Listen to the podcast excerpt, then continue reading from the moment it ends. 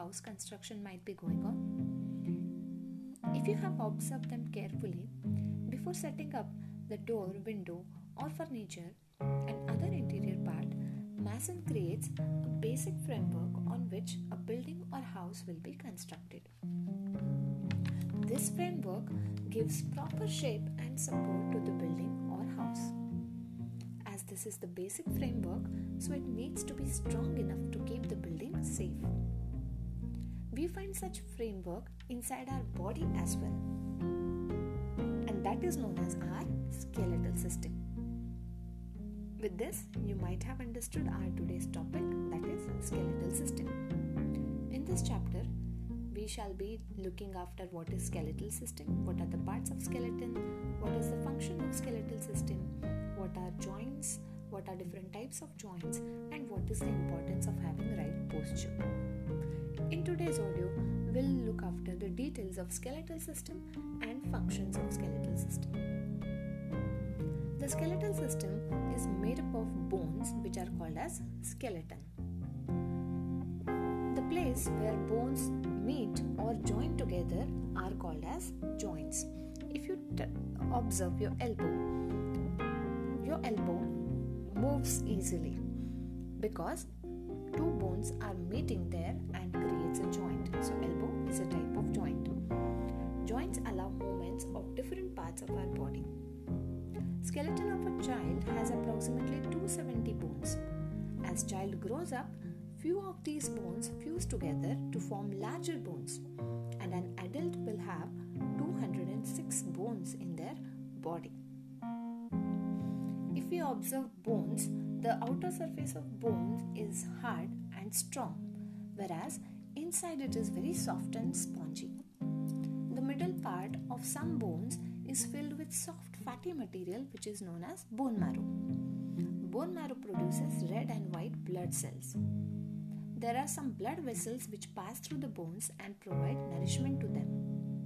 Bones require calcium and phosphorus and vitamin D for their growth. You might have observed many advertisements showing the importance of calcium and phosphorus for growth.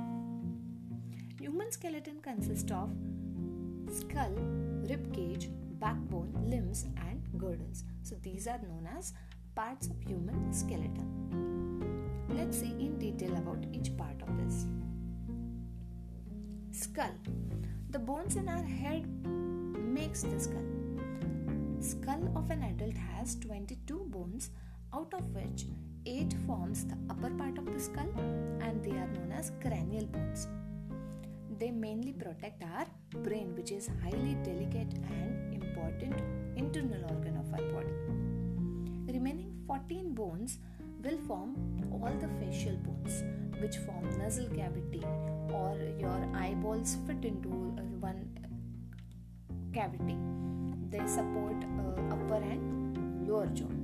So these are the roles of facial bones Moving to the next part of skeleton that is jawbone. Jawbone is a U-shaped bone and it is largest and strongest bone in the face. Both the jaws have teeth within them. Lower jaw is the only movable bone in the skull. It helps to move our mouth so that we can chew the food. Even while talking, you will notice that your lower jaw is next inter, uh, part of the skeleton is backbone. If you touch your back, you will find a hard bony structure in the middle of your back. That is nothing but backbone. Backbone is also known as spine or vertebral column.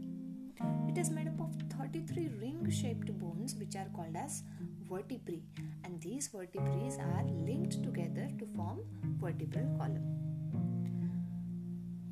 Now students, will backbone will be rigid or flexible?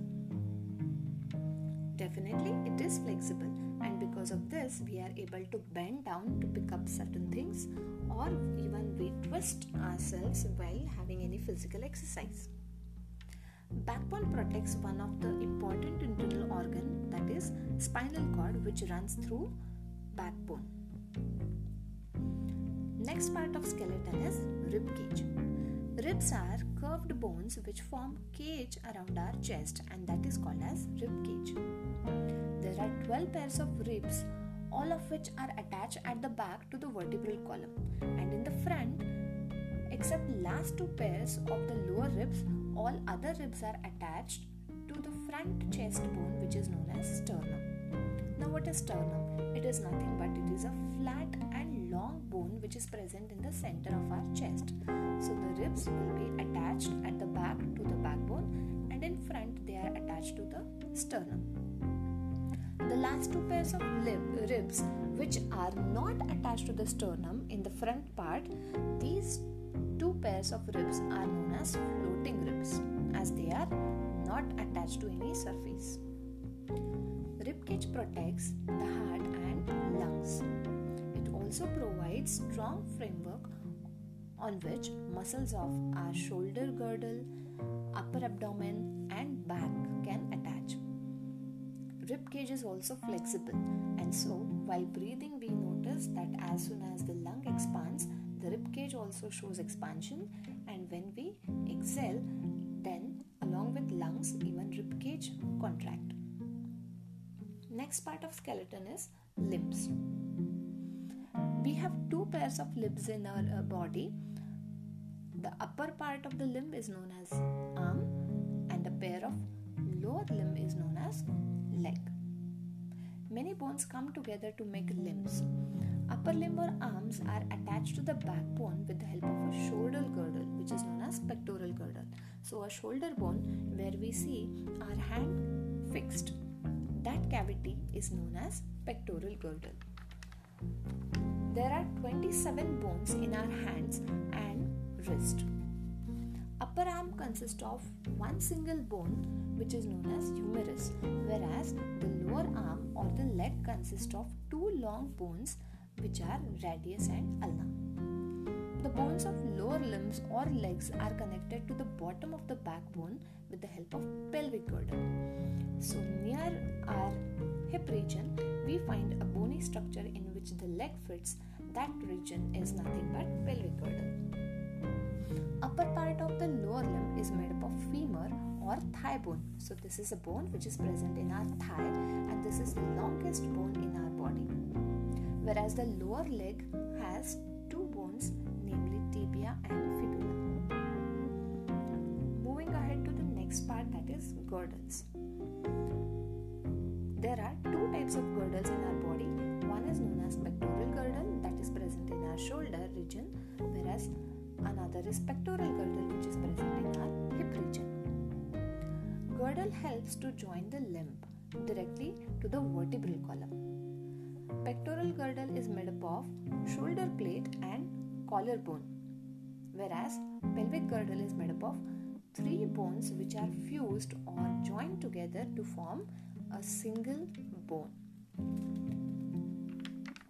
Now let's look out what exactly the skeletal system does in our body.